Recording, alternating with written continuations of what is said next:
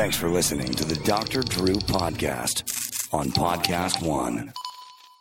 Music events, news, podcast, comedy, and more. You'll get it all on just one app, Live by Live. Check out the Live by Live app and livebylive.com for the best podcast, news you care about, and personalized music stations curated by actual human beings. You'll also be able to watch major music festivals, comedy and sports events, and exclusive concerts, all for only $3.99 per month.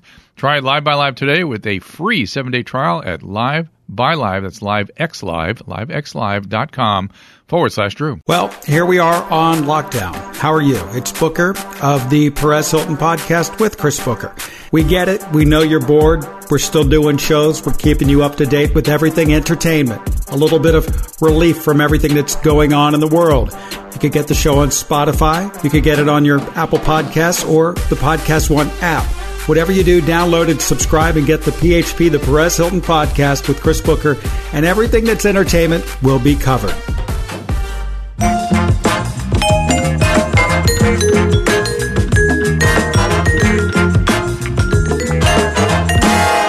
Everybody, welcome to Doctor Drew Podcast. As always, thanks for keeping the winds in the sail of the Carolla Pirate Ship, guys. We, I'm still wearing my public rec pants, Gary. Of course, uh, that's ridiculous, uh, but I do use all the stuff we talk about here, so do check it out. Check out DrDrew.tv for the streaming show on a regular basis. Don't forget After Dark and Adam and Drew. And uh, today we welcome Doug Ellin. The podcast is Hollywood Wayz, W Y Z, available on Apple Podcast, Spotify, Podcast One, co-hosted by actress and rapper Breezy. Yep. Breezy. Uh, and she's best known for uh, Empire and All American. Again, uh, y- you have a two podcasts. Is I have two. right? po- I'm So- trying to catch up to you. the other one is Victory, the podcast, available on Apple Podcast. I knew about the one, the Hollywood Wayz. Uh, Kevin Dillon. Oh, I did know about this one. Uh, Kevin, Kev, Kevin Dillon, Johnny Drama, and Kevin Connolly from E uh, are co-hosting that with you. You can find Doug on Twitter at Mr. Mr. Doug Ellin E L L I N. Doug is uh, known around here for having created Entourage, also uh, where he was executive producer, director, head writer. Oh my God! I know what all those. That's that, you didn't. You did not come out of the writers' room for eight years. I- I didn't. Or the I- set I- or the writers' room. Grinded away my life. Yeah, Uh, I know what that is. That's that is not to be producing and writing and then act in it. Uh, I mean, forget I it. did a little That's- acting. Yeah, Yeah, but nobody, just nobody- the producing and writing part is just like the writing part is the torture. The producing part is is sort of enjoyable. Well, you can. The producing can be different things. It depends who you're producing with and how deep you have to watch things. Yeah. and you and you don't watch deeply at your own peril. Well, actually, I was just talking about that because we were talking about you know a situation that you know I I hired some writers to write a hedge fund show for HBO. And uh, Called Trillions. yeah, no, it was called. It was. It was called. It was called Head. I mean, it was. It was. It was those guys, and I brought them no. in. I brought them in to write a show for HBO. no. we sold it to HBO. They got paid by HBO to write it, and then about a year later, HBO passed on their their script, which I didn't get paid for. I was just the, the hack producer. And then uh, a year later, I met Andrew Ross Sorkin, who wanted to do a show, and I said, you know what, I should put you in touch with those guys. And I called them up right from the office, and uh, I said, you guys should rework that script and do something. They're like, that's an interesting idea. Never heard back until I saw it on uh, Showtime. So that's how a producer gets fucked. So Yeah, and that kind of thing happens a lot. Writers and producers, I imagine. you know what? I, honestly, it's never happened to me like that. So, um, you know, watch your back.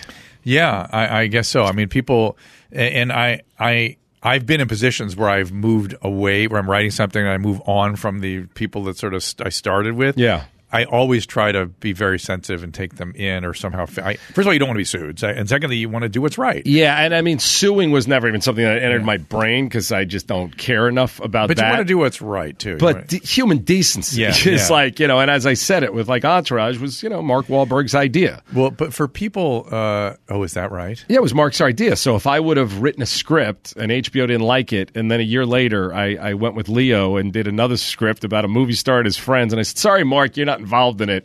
I mean, he'd kick the shit out of me first of all, but uh, I just wouldn't do it. It's something that I would never Well, do. but for, for people that don't understand why this would even happen, right? Why would you? You're friendly with them. Why would you? Why? Hmm. There's there's um, dilution Mm-hmm. that people worry about when they're producing and writing, which is giving pieces of everything to everybody else. Yeah, I think more like ego too. I think probably people didn't want to like, oh, entourage guys involved with our show, or so. I, I couldn't even answer because it's so foreign to something that I would do in my Yeah. life, you know. So You, you really have to stay focused on just just do what's right. Just keep doing what's right. Keep that in front of you.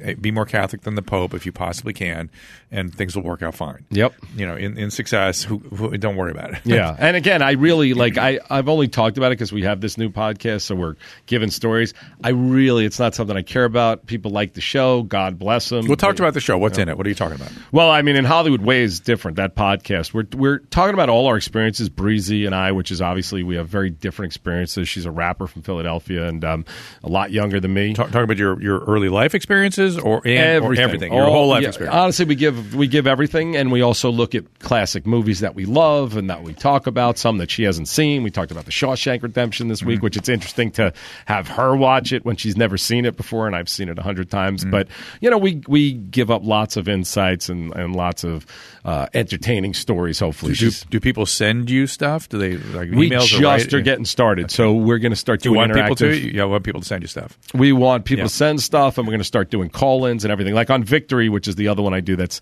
you know got obviously Entourage at its roots. We do lots of interactive stuff, and we're doing live shows now. Actually, with that, we're going, you know, trying to do what you guys do, but we're going around the country. So we're going to be in Long Island on November twentieth, and uh, Westchester on December third, and then Right. Boston. So it's pretty pretty wild. Have fun. Yeah. yeah. Live podcasting, podcasting is fun, and, and it is. Are you strictly staying within the the entourage sort of subject matter? We get into everything because we're friends for 20 years. So we have lots of stories that kind of play. We did the Brea Improv about a month ago, which was our first one. So we talk entourage stories, but we also talk our careers, our lives, sports, etc. Nice, nice. And do you do you take questions from the audience? Yeah, Like, we do. What kind of questions are you getting? I mean, we get everything. Yeah. You know, I mean, obviously the guy, the audience wants to talk to Kevin Dillon and Kevin Connolly more than they want to talk to me. But we get all sorts of questions, and it's it was it was actually pretty surreal at the improv because um, the people knew the podcast as much as they knew Entourage, so they Oh, wow. were really following the stories. You know, different things happened. We had Conor McGregor's coach come on Victory the podcast, and Kevin Connolly had a chair from the fight. He asked him if he could go get it signed by Conor McGregor. He said no problem, and the chair disappeared. Um, and now it's been like this two month thing where Connolly's trying to track this chair across the world, and uh, Conor McGregor's not responding. Oh, that's obviously. Hysterical. That's Yeah. so funny. Uh, and, you're from where? Where'd you grow up? Long Island, New What York, part? Merrick, Long Island. Merrick. Yep. Uh, Who do you know? I know. I'm just thinking, isn't that get into the sort of Roslyn Heights and that kind of area? I Is that- mean, the Raza, that's a little wealthier than Merrick. Merrick, but I mean, it's sort of culturally. Yeah, I mean, of- it's a lot of Jews, a lot of Italians, a lot of Irish. you that's know, what I was and, um, thinking. it's an ethnic area. you know, and a lot of. I mean, my my neighborhood was kind of Goodfellas. You know, we had the Jewish dentist next to the mobster. You know, and uh, we had a fun childhood there. So- Were there tensions because of that? Because earlier, I mean, a lot of those groups moved out there because there were tensions in the Upper West Side. Yeah, I mean, when when I, you know, a lot of uh, Howard Beach, a lot of mobsters from Howard Yeah. Beach moved to Merrick. But Yeah. uh, to be honest with you, when I was leaving elementary school, I heard that oh, it changes in junior high school. I mean, and there were some situations. I mean, I, I grew up with a kid who's in jail for five murders. I have a bunch of uh, uh, a, a- a bunch of people who are dead that I went to high school with. But for the most part, we actually we actually all got along. It wasn't like a West Side Story. Right, anything, right, you know? right. And, and so, and so, you came out here. How old were you then? I graduated Tulane in 1990. The day I graduated, I came here, and uh, Did you? What were you thinking? What was your sort of, uh, I was thinking I was fucked. I mean, no, no, uh, not when you got here. Before you came, what was your sort Well, of I idea was for coming? supposed to go to law school, and uh, just my father's a lawyer, my brother's a lawyer, and it just every day was something else. So what happened was I was in New Orleans at Tulane, and uh, we were a couple of my friends. We were watching stand up comedy, and I'm a critical guy, and I was like, "This guy sucks." And my friend signed me up for an amateur stand up comedy night. If you if you don't mind, who were you watching? Do you remember? It wasn't anyone Nobody professional. Okay, it was yeah. just someone horrible. Yeah. So, but I went to I went to God after them. but uh, so my friend signed me up, and I did an amateur comedy night, and. Uh, I was like, you know what? This is what I've always wanted to do is Stand up. Well, stand up. I, I- you know, I wanted to be without any of the bad accusations. I wanted to be Woody Allen. I wanted to be Albert Brooks when I was growing up. I wanted to make movies. Jerry Seinfeld. I wanted to act in them. I wanted to write them. I wanted to direct them. Had no idea, didn't know a single person in Hollywood, and um, Were you were you writing stuff all along, No. or just had a dream about it? yeah, Okay, I just had dreams, lazy dreams. So Yeah, I'm a procrastinator. Even Yeah, yeah. now, I still do the same thing and not write. But I told my parents I'm not going to law school and I'm moving to L.A. And they How'd that go? Not well. I mean, not well. You know, and uh, my parents kind of, you know, said, you know, they would help me out for about six months, and then it was I was on my own, which you know was nice of them to do that. But I got into the American Film Institute. I made a short film and and got into AFI, and So so hold on. Here so your plan was okay. I'll I'll do something. I'll do some more training out in L.A. I'll do go to the AFI, or did that just accidentally happen? well, what happened was I was working in the mailroom at New Line Cinema. So you're, now you're out here. So let's I'm let, out let's, here. let's let's Yeah. let's break back up to. Did Yeah. you pack your car up in New Orleans and come with a friend? I went just- home to New York for two days, and then I got on a plane and I came out here. I actually the only person I knew was my wife to be, who I met on the phone while I was at Tulane. So I came and I stayed How? with her parents. How'd you meet her? You know, what? I saw her picture in uh, some other girl's dorm room, and I said, "I'm moving to L.A. and I want to meet her." And I Wow. called her. and Wow, that's we, ballsy. Yeah, we talked for about three months uh, before I went to L.A. and then I went there, and she was actually a younger than me, so she was going back to college. So I ended up like her parents let me stay in their house for like two months. so she's from out here. she's from out here. so and, so you stayed with the parents where? Uh, this was in Beverly Hills. Oh, This was like, it was it was like the OC. I was Wow. living the, the beautiful dream Oh, in this great goodness. Hmm. house, and they were they were amazing to me, um, which was the only people who were amazing to me. So I knew nobody else, but I I went to a temp agency. I got a job at New Line Cinema, and I started doing amateur stand up nights. And uh, Where? Uh, Igby's, the Ice House, Yeah. the Improv, Yeah. uh, Comedy Store. So everybody here, everywhere here. Yeah, I mean, and um, I decided I wanted to write and direct, which I had never been on a set before. So- but I, I wrote a short. What, what was your comedy? Yeah, observational. Yeah. Uh, you know, I was. Uh, you know, a lot of comedians. You kind of pick a comedian that you love, and Yeah, you yeah. kind of like. You don't take their jokes, but you take their whole manner. So I was like very into Jerry Seinfeld, Dennis Miller. So I kind of was doing bad impressions of them, you know, Got at it, some got it. point. But uh, So you're now New Line, and you have this. I, how did that idea come to you about directing? So I, w- I went to night school at UCLA. Film I took school? a, a screenwriting class. I mean, it's not even film school. You pay three hundred bucks Yeah. to let anyone in. And Yeah, and yeah. the first day, they said to everybody, pitch a movie idea. And the movie ideas were so terrible that I started writing, you know, imaginary versions of pitches. And then I made that short film, which I, I went into New Line. I handed out flyers to everybody there, and I said, um, I need to raise money for this short film. And Mike DeLuca, who's now an Oscar winner, was a VP at the time, came and saw me and gave me ten thousand bucks out of his own What- pocket. what was the film? The film's called The Pitch, and uh, pre friends David Schwimmer, Ernie Hudson, Johnny Silverman, all people like met at softball games or wherever. And we sold it to Showtime. Uh, I got into AFI, and here I am, twenty years, thirty years so later. is, is there? I'm I'm wondering, young people listening, is there a lesson? To, is there a way to construct what you did, hundred in- in, a narrative, so people can benefit from it and learn from it? Absolutely. And now, today, given the technology, given the internet, I mean, that short film took over a year with film strips all over my apartment and uh, me begging editors to come help me out. I could do the same thing on an iPhone in two hours. you know? Wow. So I think the lesson is, and I tell every young person is, go out and Go do create something. content. Go do make something, yeah. stuff. Whether you're working at, you know, you're working at, at, at the the restaurant at night, wake Yeah. up in the morning and do something. So. So, so make content. That's number one. Yeah. Uh, I, I feel like there's about three or four different lessons packed into your story. What's, what would the second one be? Well, you know, uh, do do amateur stand up nights and uh, It's funny. That's the, out the one. I'm not sure that everyone can learn from. You know, I think But it is. It's making connections with people like That's what that's what know, I hear. Is just you know, network. Uh, Put yourself out there. Yep. Think about what you said. You went to a temporary agency. You worked in New Lines. You sent Yep. flyers out to the people at New Lines. You were at softball games. You were meeting people at stand up. So it's really put yourself out A- there. absolutely. I mean, it's really important, and and those breaks, I couldn't have done that film without Mike DeLuca giving me that money. So Well, that that's you know that's okay. So there's actually a subcategory which is uh, like Blanche. What did Blanche Dubrow's? Uh, you have to rely on the the kindness of strangers. Strangers, yeah, yeah. This was So, real kindness. kindness you know? of strangers is important. And I remember he said it. He goes, "I'm either going to get myself a new motorcycle or I'm going to give you this money." And uh, I, I was looking at him like, "All right, well, I guess you have to decide." But it was uh, Probably alive today because he didn't get that motorcycle. You know what? Hopefully, Yeah. but he's a great guy and he's done incredible things since then. But and, and I'm betting there's another corollary on the kindness of strangers because I'm betting you did something next. You haven't told me yet, but I'm betting that you, you built off those relationships. yeah, well, I mean, you know, I, I, the second I met David Schwimmer, I knew he was going to be a star before Friends, and you know, we made a couple other short films together. We wrote a couple of scripts together, and then he ultimately did a feature I did. Um, so all of What did mo- you see? What did you? How did you know that? Maybe they, they try to bottle that a little bit because that's your, You know that's what? your great intuition, right? You know what? There's some people. I mean, David actually, someone introduced me to him. He walked into my apartment and auditioned for this short film. And I swear to you, he said one line, and I told everyone I knew this guy was going to be the biggest star in the world. Now, There, there I, I, my wife has that talent of because she she sees that in people. Yeah. I don't know what that is. I, I have no ability to see it. She, she, we were watching in Living Color. We uh, watched that religiously, and about halfway through the first season, she goes.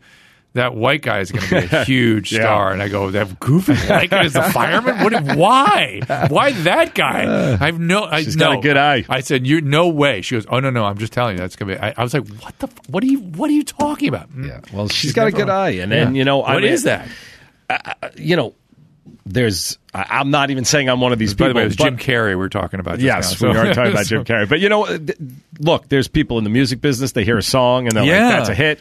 I'm not even saying I'm this guy, but I have several times found people who first jobs and they've gone on to work forever, and I knew it. It's just there's an intangible that you see that. Okay, let's try to bottle that. Up. We got enough time here. What is, is it? it drive? Is it? no, Is it? that's charis- raw talent. That's raw talent, and, And and is it? And so is it sort of charisma, or do you have a feeling when you see them? Is it? Because I've I've wondered about this too, and no one talks about this, which is this sort of. Um, I don't know the, the the the size of the person or something, or the, the you know what I mean. It's like they fill the room when they come in. Well, I, like- I wrote a line on Entourage about like a big uh, movie stars. Big movie stars have big heads, okay, and like that's a thing. But that's that's not it. It is just something watchable about a person, and you know who they are. It's like when you meet them, you just you want to listen to them, you break- want to hear We should them. really break that down. Because, gotta figure out how to steal it is the real well, because that's what you could do if you could really define Yeah. it. But you could also, I think, the more accurate way of using that information, or the more useful way of using that information, pr- probably more applicable because because stealing it probably doesn't work. Yeah. is seeing it, knowing it when you see Yeah. it. Yeah, You know, it's funny. I, I've known Gregory Peck's son for many years. Went to college. He was a friend of mine. And first thing I noticed about Gregory Peck, I go, "Jesus, that guy's head is huge. it's like this huge head." Yeah, it is true. I mean, Adrian on my show, a big head, you That's know, and, uh, interesting. It, it does work, but that's that's different than the actual acting abilities and the actual ability. What I saw in David Schwimmer was, uh, you know, an incredible ability to make people laugh in in very simple situations, and it's a rare it's a rare gift, you know, and a lot of people don't appreciate it when they see these comic actors on TV or whatever, and. uh you know they have the gift. Obviously, they have to work at it and they have to hone their craft. Yes, but it's it like is anything. a natural right, talent. Right, So- it's like anything. It's like you're a great skier, but you're not running the Olympics. Let's Right. to train for it. Right. Oh well, that's interesting. So okay, so it's make content, put yourself out there, rely on the kindness of strangers, build off those relationships, and then this other piece that we I don't know what to do with, which is your talent. Essentially, well, you need to have some talent. Well, I was going to say, so so you have to be able to do a good self assessment, I suppose, right? Well, of course. I mean, this town is filled Well, with people who don't do that. I you know, know, and Um, of course, I don't know. Of course, It's know? a, it's a it's a tough situation because there's a lot of people out here who don't have a lot of talent and and nobody's telling them that. Well, How do you do that? Because uh, how do we do the self assessment part? Because I, I That's an impossible answer for me. You know, it's like playing in sport. I you know I play a lot of sports, and uh, you know there's people you play basketball with. There's people I play this game pickleball with. When you don't have self awareness, not out here. no, out here, lots Really? of pro tennis players, Wow. tons of them. Yeah. Pickleball? Oh yeah, yeah, like Okay. pro tennis players. I mean, my friend right. Sam Querrey was in Wimbledon semifinals two years ago. I played So pickleball funny. with him. So, Funny. but there's people out there. You see them; they're delusional. They don't Yes. understand what they do right and what they do wrong, and it's the same thing with any skill. You know.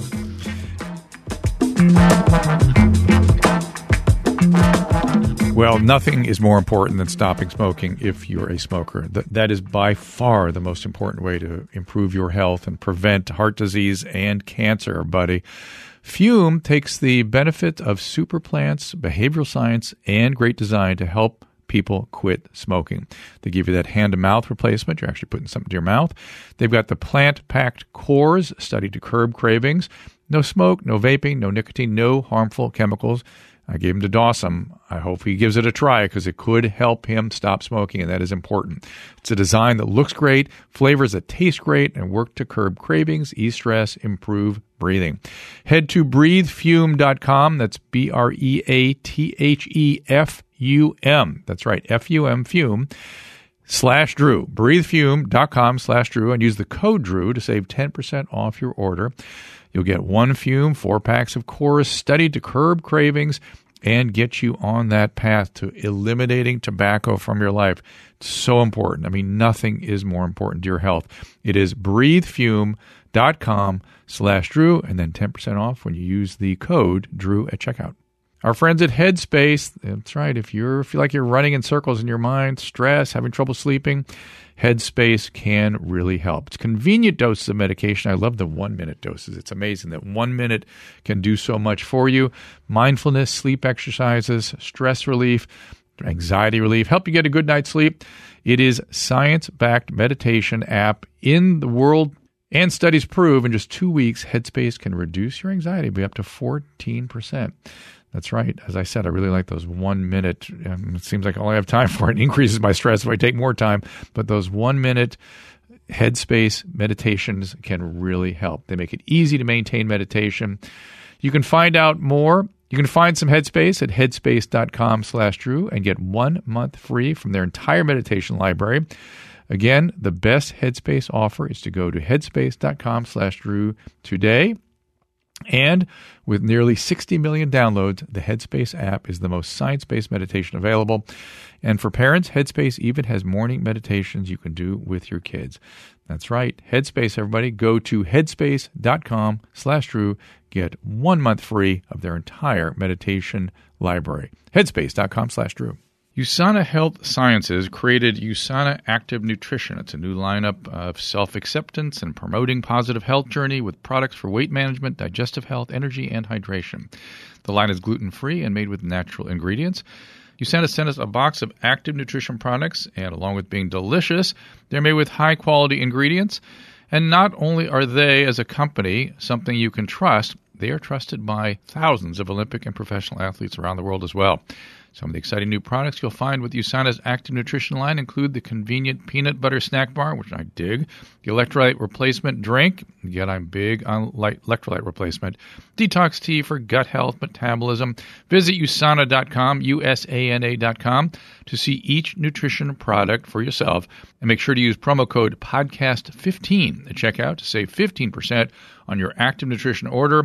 This promotion is for new retail customers only. Some product restrictions may apply. Support your life in motion with USANA Active Nutrition. Again, go to USANA, USANA.com. Use promo code podcast15. I, want to drill in a little further into that because I, I spent a lot of time in that world of seeing yourself as you really are.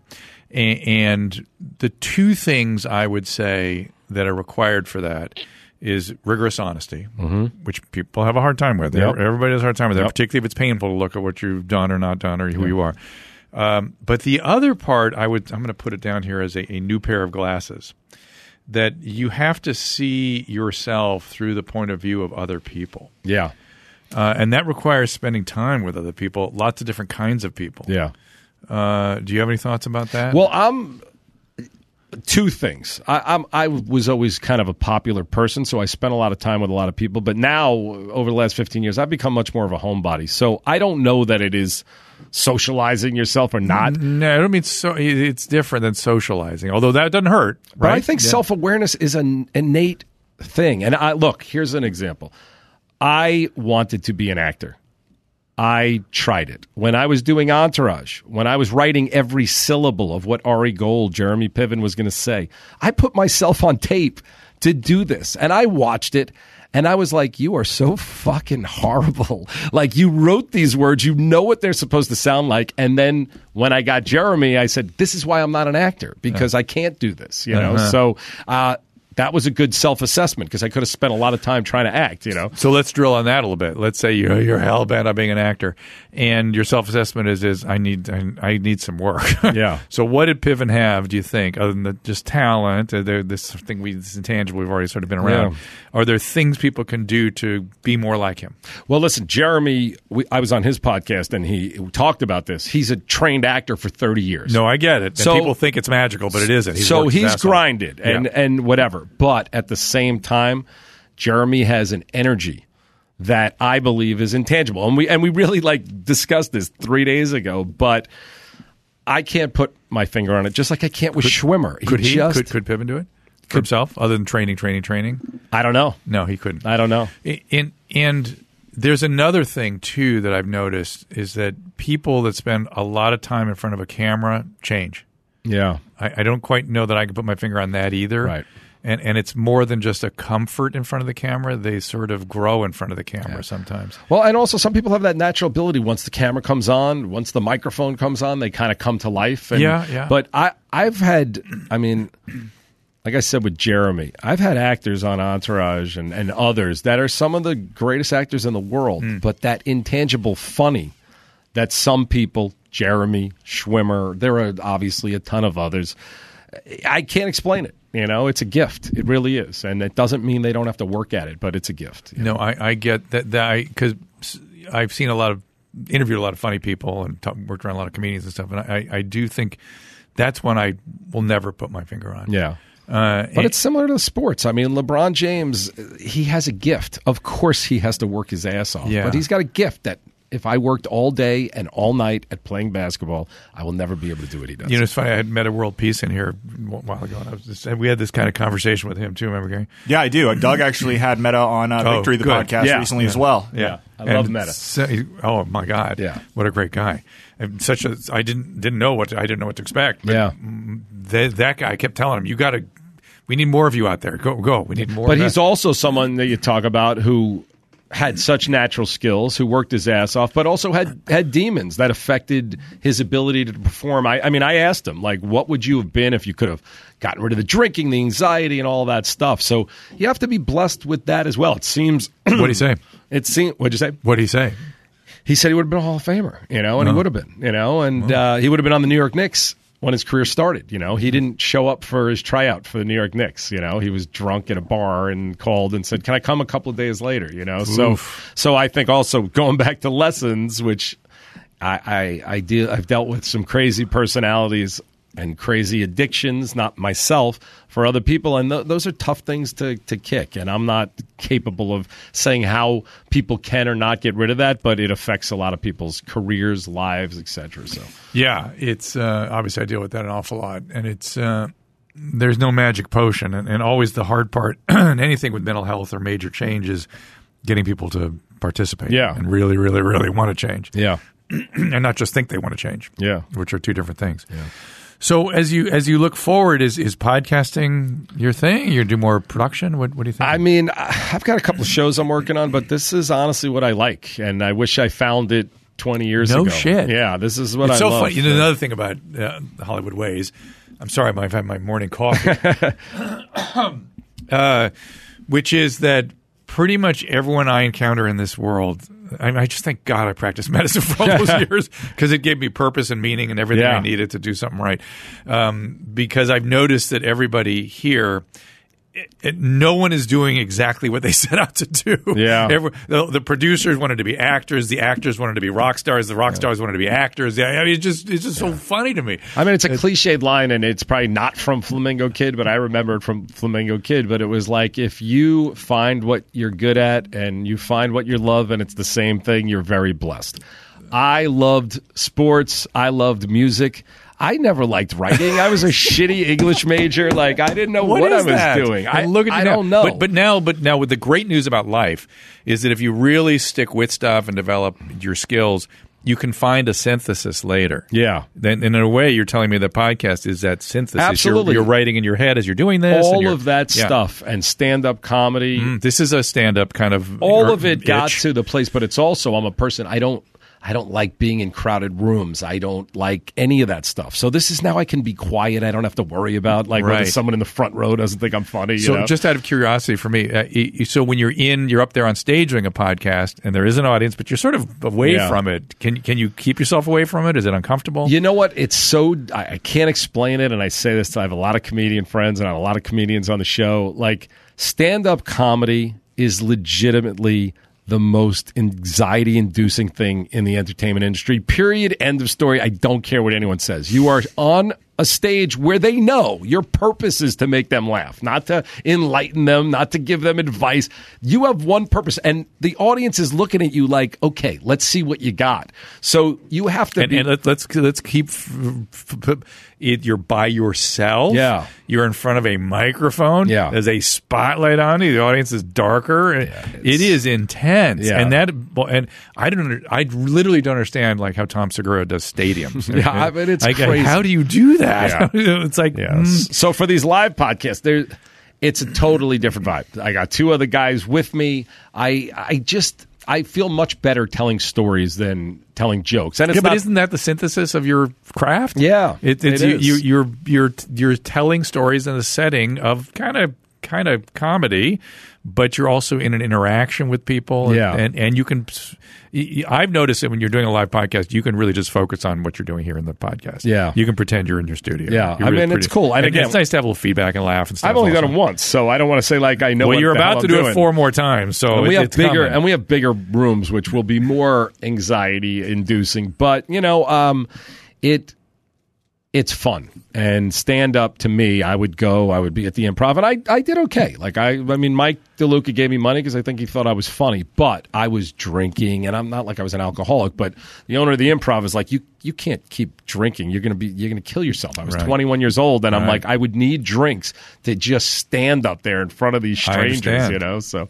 It's so interesting though uh, that that it gives you the that reduces your anxiety sufficiently that you can stand up there in front of strangers, but it makes your job harder. Yeah, which yeah. is like so crazy. You can't wake up in the morning to Well, work. so- Forget that. How about just thinking while you're up there yeah. at full speed? I mean, Yeah. I guess when you're 21, you can. I was a little better, but it's not the right way to go. And, and advice for people: quickly get rid of the fucking alcohol as quick as you can in your life. I've, there's no All one that I find right. that it actually helps Yeah. them. All right. So so I'm going to put that on my little list. Yeah, here. Hope yeah. you don't mind me making a list. No, I'm sure Uh, it's going to be a book one day. My, these great tips.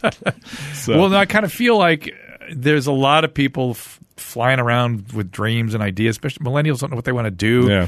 And, and I have millennial kids and stuff, and I'm just thinking about them and the they know what they want to do. They want to be famous. Like, and that's the real problem now. I think nobody wants to really grind and work, and they, They don't want to grind and work. Yeah. They want to do something. I'm not sure. The fame thing morphed into I want to make a difference, Right. Which is a very oh, Well, positive. Yeah, it's a very positive kind of a thing. But they want to make a huge difference. Right. They wanna And- change the world. Yeah, and not everyone gets to do that, and so you have to really focus on. That's again back to practicing medicine. I hate to bring it back to me, but but uh, you know the real gratification comes from helping a person. Yeah. having something to offer to help a person. That- that's Absolutely. what humans humans love that, and so the millennials think they love changing all climate and stuff. Yeah, yeah, good idea, but that doesn't fuel you the way just cha- helping a Yep. person does. Yep. Do you have regrets?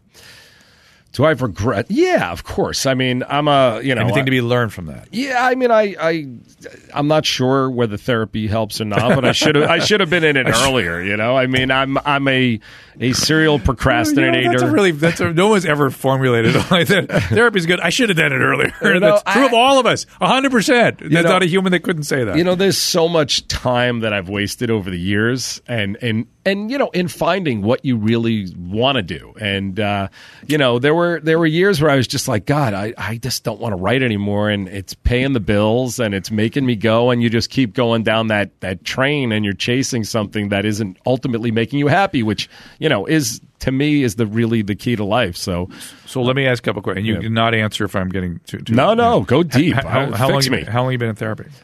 Oh, fucking years. I mean, like, you know, we talked about this on my podcast, but I had, when I was 22, Yeah.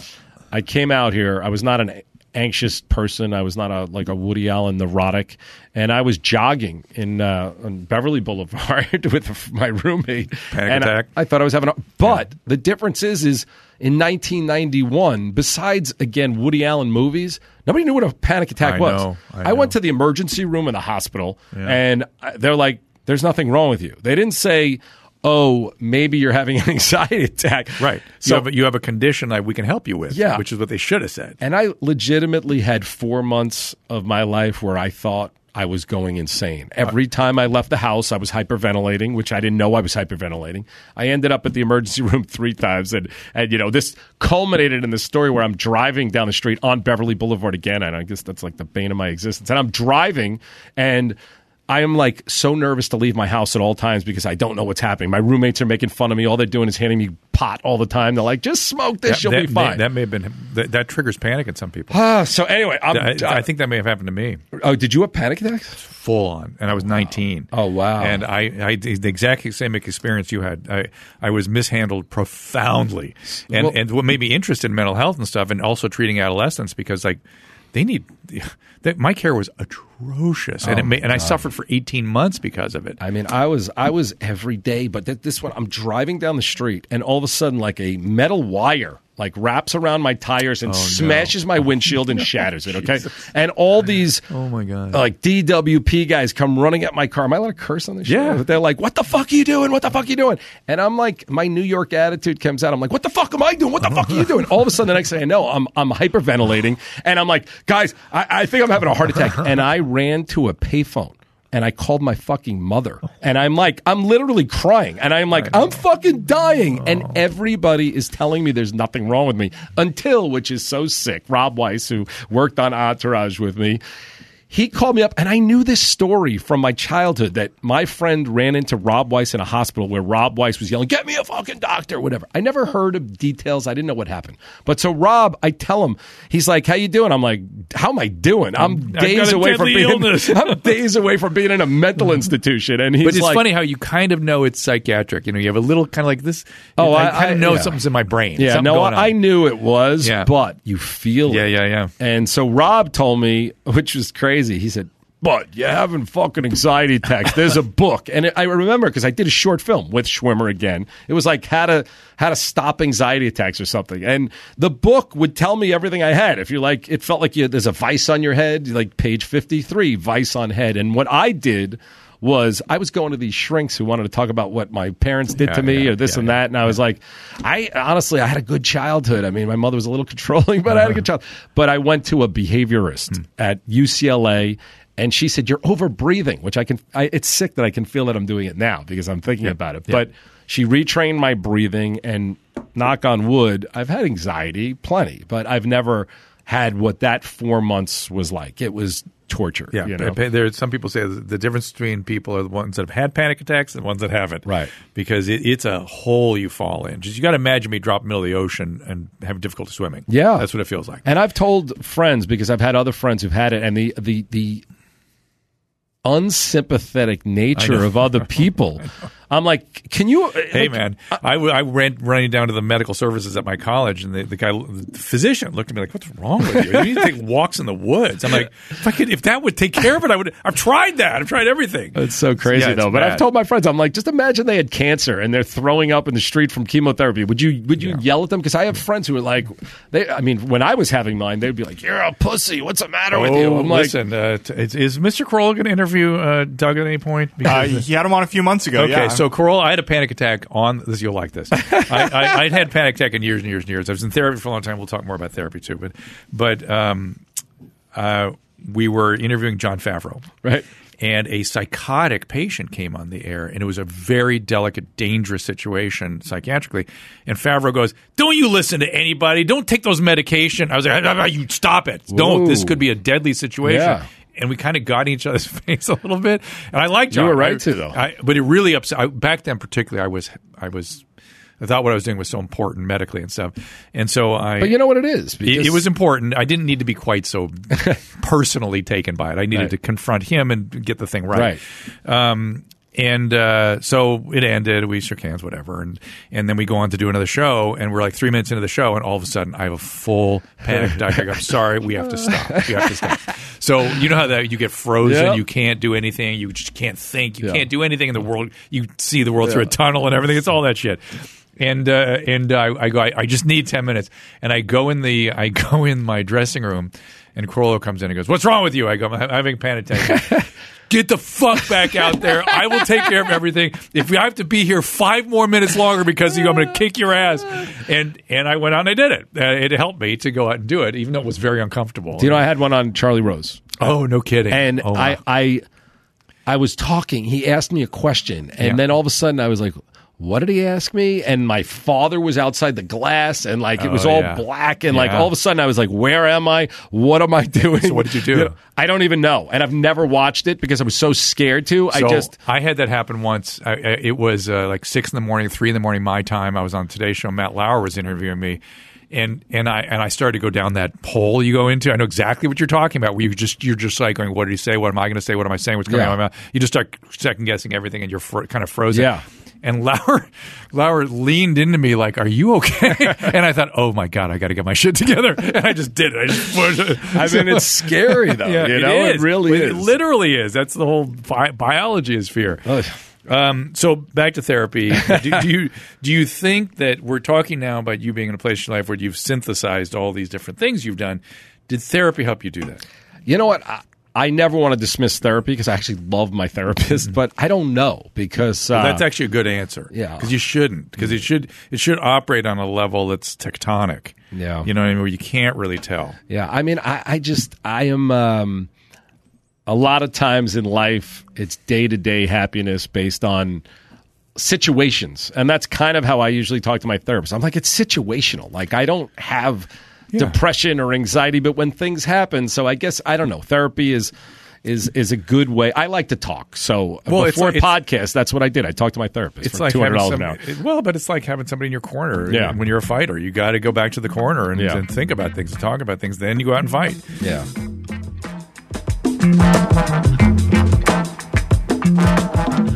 Well, you've heard me talk about AMCN and the fact that insurance doesn't necessarily cover the cost of emergency medical flights. Even with comprehensive coverage, you can get hit with substantial deductibles with copays. You need to protect your family and your finances with an Air Medcare Network membership. As a member, if an emergency arises, the expense of air medical transport is completely covered when flown by an AMCN provider. Membership costs as little as $85 a year. You've heard me talk about it before. It covers your entire household every day, even when you're away from home. Pennies a day. Of course, the unexpected can happen with an AMCN membership, protection that no family should be without. And for a limited time, as a Dr. Drew podcast listeners, you'll get up to a $50 e gift card when you join. That makes it really less than pennies a day. Simply visit airmedcarenetwork.com, airmedcarenetwork.com forward slash Drew, and use offer code Drew. This podcast is sponsored by BetterHelp Online Therapy. That's right, online therapy is so useful. It prevents the threshold that so many people feel, the resistance they feel to going and seeing someone face to face or the uncomfortableness of sitting in a waiting room. No, no more. You can take care of your mental health and going to therapy is like routine maintenance. That's right. It doesn't have to be because you're ill or you're in really serious need. I mean, you take care of everything else. We take care of our body. Why are we not taking care of our brain? BetterHelp is customized online therapy, offers video, phone, even live chat with your therapist. You don't have to see anyone in person or even on camera if you don't want to. That's right. It gets you into the frame. That's what we need to do. Get people into the process. It's more affordable than in person therapy, and you can start communicating with your therapist in under 48 hours. We invest in everything else and not your mind. Why? This podcast is sponsored by BetterHelp, and the Dr. Drew podcast listeners get 10% off their first month at betterhelp.com slash Drew. That is B-E-T-T-E-R-H-E-L-P dot com slash D-R-E-W. Uh, but I, I was aware for me, I couldn't have done things. I, I was too into my medical stuff. I couldn't have risked anything else, and that helped me take risks. Right. and and to and to be open to the idea that maybe I would like doing that, or maybe that would be a good thing Right. to do, that, synthesizing these things. Yeah. I, I have a feeling you're doing more of that than you realize. I probably am. I mean, my issue is not. I, I've never been a fear-based person, except, Except for for doing stand-up. well, I guess yes. I, again, I I can't tell you where they came from, but Your brain. as far as no, I know that, but as far as I can feel, I've never been a fear-based person. get I've it. been more of an angry person, and that's well, that could that can know, create you know anger and fear go together Yeah. a bit. So yeah. And I, you know, I have a lot of hatred for a lot of people, so that's what I work on. In Nice. therapy, you know? Like while, while still being a lover of humanity or, or attempting to, I just I hate a lot of people. It's, it, you know, I- if you don't mind, is is that in people that are close to you, or people that you have to interact with in a business setting, or, or It's- just it's looking most- at the TV and looking at the politicians and hating well, them? Or uh, yeah, that for sure. You know, I mean, I hate. Yeah, I mean, I don't know if we're going there. I hate don't- politicians so much, and I, it's not even right or left. I fucking hate them all. But and think and, it's a good note. And I think the whole system is just completely flawed. That now you can be some schmuck who does nothing with your life, and all of a sudden you're on TV every day and making policy decisions. Anyway, Yeah. that's that's the whole thing. But Yeah. uh, I don't know. I don't hate the people on TV. I like watching TV. I like watching great movies. I like watching great uh, TV. I like fucking reality shows. Mm. But uh, just the real life people that I deal with, a lot of the times, the things that I see them do, I find like just they revolt me, just disgust me on a level. Gary knows. Gary deals with me all the time. what's, he, what's he, give me an example here. Doug's. I, my read on Doug is that he's he puts an emphasis on fairness and and people just being good people. And Okay. when you're not, then Doug is very quick He's to write some- you off and put you in a box. Wow. And he maybe won't confront you about it, but he's going to keep that in his mind, and that will be there anytime he hears your name or interacts with you in the future. I got to tell you, that is unbelievable how he just summed that up because I think that is my. I, I have a, a system of my head of what I think is right and what is wrong. I think I'd be a great dictator because I think I could like really determine. And I think Gary knows I'm a fair, good person. But when other people treat other people poorly or disrespect other people's times and efforts, Uh. Okay. it, bothers me. I get that. I get that. And, and is that is that because you've had to be a, a subject of all that in your past? I don't you're like know. now you're going to rescue. Uh, you know, I don't know what it is because Yeah. I, I don't want to be that person. I want to be like everybody else because there's so many. Just take them for what they are. They're a fucking criminal. They they had a Ponzi scheme. They stole money from people. I don't know, but I, I do not accept people for what they are. I think they should change. And, you, and I, I get that. Yeah. And do you just want them out of your life, or do you want justice in some sense? Some I would you know, love cosmic justice if I could. You know, I cosmic justice. I get guess is what I want. But I'm quick to look. I'm quick to cut off people. Do at you, this do you stage of my forgive life. too? Do you have? A, I do forgive. So people are able to Easily. resur- resurrect themselves. Yeah, yeah. I actually had a great forgiveness yesterday, and this isn't like that anger, but Gary was there. But uh, you know, Eli Manning was supposed to be on Entourage. You know, he called me up after the Giants won the Super Bowl and said he wanted to be on the show. And I said, "You're on the show." And I wrote Wow. a script, and then he vanished. He ghosted me. He didn't Oh. respond to calls, and we ended up getting Tom Brady. so Good for you. That's, you know, that's a little. That's a little just so revenge. uh, but I'm a Giants fan. I grew up loving the Giants. so yeah, this yeah. has affected 10 years of my life. I watched Giant games when Eli Manning, and I'm like, I kind of am rooting against them. Whatever. Yeah, yeah. But anyway, yesterday we got to get Eli Manning together. All he had to do was say, ah, I'm sorry, man. That was it. So I do forgive easily. Did and he I do- explain? Yeah, but it was bullshit. I mean, you know, it was total bullshit. He was. He actually, I was there. It was bullshit. I he mean, actually it's- said, I was practiced, and all of a sudden it was three days. I said, Well, Tom Brady was able to do it, and he won five Super Bowls since that appearance. So, you know, but anyway, I love Eli, and I do forgive easily. That that That is true. I get angry easily, and I forgive easily. That's good. So That's you've why I've ended up in bad relationships. The reason Gary knows all this stuff, you've got the best producer in podcasting. Gary is Gary awesome. Smith. Gary is awesome. Yeah. So. Yeah. Well, Doug, this has uh, been fun, really. I enjoyed talking to you. And and uh, it's Thank funny we have we share a common uh, biological heritage and panic. Yeah. so Sucks. It's good, and when you're young too, it well, it's when it happens. Eighteen to twenty two. That's when it happens. Right. Our, our brains are so wired up Right. that that shit just the circuits open up, and then that's it. Um, but you can follow Doug on Twitter at Mr. Doug. I'm going to go follow you right now on Twitter. In fact, Thank you. I barely Um, use Twitter, but Instagram and, and check out Victor the podcast and well, what's Wayz. what's the Instagram one? Uh, that. I think it's Mr. Doug Ellin as well. You use that more? Yeah, uh, that's the all I Yes. use. I'm old. I don't know. I, I, Okay, I, yeah, I you gotta pick use your TikTok. poison. I know. Okay, hold on. I'm doing it right now. At Thank it's you. the I same thing. appreciate it. Mr. Mr. Doug Ellin, and that was because someone took my name. This is like a and another I'll, uh, while Drew's There it is. following, I'll give a shameless plug to also follow at Victory the podcast. And there's some live shows coming up for Victory, and uh, you should check those out if you're on the East Coast uh, at the end of 2021, and then 2022. I'm sure they'll be going everywhere. Let's I, hope. I, I also have a feeling, you know, that you know, you were talking about these instincts we all have. You could create a hell of a reality show. I bet you. There's a reality show in our office over there for sure. There's a scripted show, and I've thought about it, but I just I'm just saying, with your narrative understanding, you Maybe. could you could figure out some circumstances and heat it up. And, probably, probably. uh, it, it reality is a. Please talk to me before you do that because it's a whole thing. You need Yeah. to understand it before you Yeah. get into it. God. I do love it. That's what, all I'm watching now. Oh. I, Which was your favorite? I mean, it's embarrassing. I like. I love this Love Island. And, Oh, yeah. and, and, uh, you know, I'm blanking on the name now, but uh, friends of mine, Vanessa Lachey and Nick Lachey, do it. Um, Love is Blind. Oh, yeah, yeah. which That's is great. good. Yeah, you know what I love though? It's not real. I guess it's reality. Master Chef. I'm addicted oh yeah, to now. That's reality. Yeah. yeah, I love it. uh, you should. Have you seen the scripted show Unreal? Of course, yeah. I'm working with uh, the creator on a new show actually. Oh, So, good because yeah, I think Sarah- they just nailed Yeah, yeah. reality. Awesome, that, that is yeah. what happens behind the scenes. That- Absolutely. that is it. Yeah, Constance Zimmer, who was on Entourage, is amazing on that. Forgot that she yeah, was on. She, And- and I've met her a couple times. I, I, I, uh, I sometimes I, I, I really embarrass myself. When you I'm don't a know if you fan of know them or if they're on TV. No, no. I knew I didn't know her, but I ran up like I was a 12 year old girl, and, and I see it on their face every time. I go, whoa, whoa, whoa, whoa. Like- She is the greatest, though. Once she figured out, she's yes. the best. And yeah. then she stopped and talked to me, and she was delightful, like It's beyond awesome. You should get her on here. She's great. Uh, yep. Yeah, we absolutely. She, she really is awesome, and she's got a new show. I forget what it's called, but she's Please, amazing. uh, done and a great. done. She'll be a great guest. Uh, and uh, what's the other one uh, that plays uh, Rachel?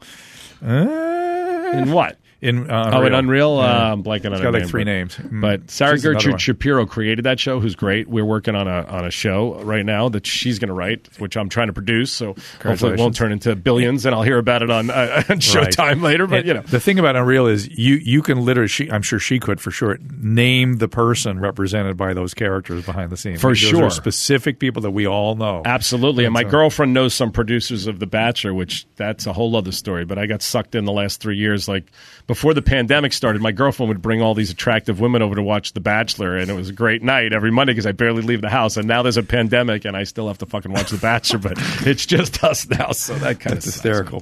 What's her name? Sherry Friedel Sherry, Appleby. Sherry, Sherry Oh, yeah, Appleby. she's Sherry awesome. Appleby. Yeah, she's Sherry awesome, too, yeah. Sherry Appleby did the drunk history that I did. I was very honored that she did the uh, the the one of the drunk histories I was involved with. Uh, nice. All right, so Doug, thank you so much. Thank uh, you. Hollywood Wayz, Victory, the podcast. Uh, I think you've whetted my audience's appetite, and they'll be finding you there uh, at Mr. Doug Ellin on Twitter, and most importantly, Instagram, where I'm following you now. And uh, I don't know how to use Instagram messaging, so I'll give you my phone number. So I- yeah, I if you ever want to talk, and, and if you can help me mentally, I'm, I'm all for Perfect. it. And done. Gary, I may have to talk to after this. don't worry, he can help you. See you all you. next time. For calling times and topics, follow the show on Twitter at Dr. Drew Podcast. That's D R D R E W Podcast. The music from today's episode can be found on the swinging sounds of the Dr. Drew Podcast, now available on iTunes. And while you're there, don't forget to rate the show. The Dr. Drew Podcast is a Carolla Digital production and is produced by Chris Laxamana and Gary Smith. For more information, go to drdrew.com. All conversation and information exchanged during the participation in the Dr. Drew podcast is intended for educational and entertainment only. Do not confuse this with treatment or medical advice or direction. Nothing on these podcasts supplement or supersede the relationship and direction of your medical caretakers. Although Dr. Drew is a licensed physician with specialty board certifications by the American Board of Internal Medicine and the American Board of Addiction Medicine, he is not functioning as a physician in this environment. The same applies to any professionals who may appear on the podcast or drdrew.com.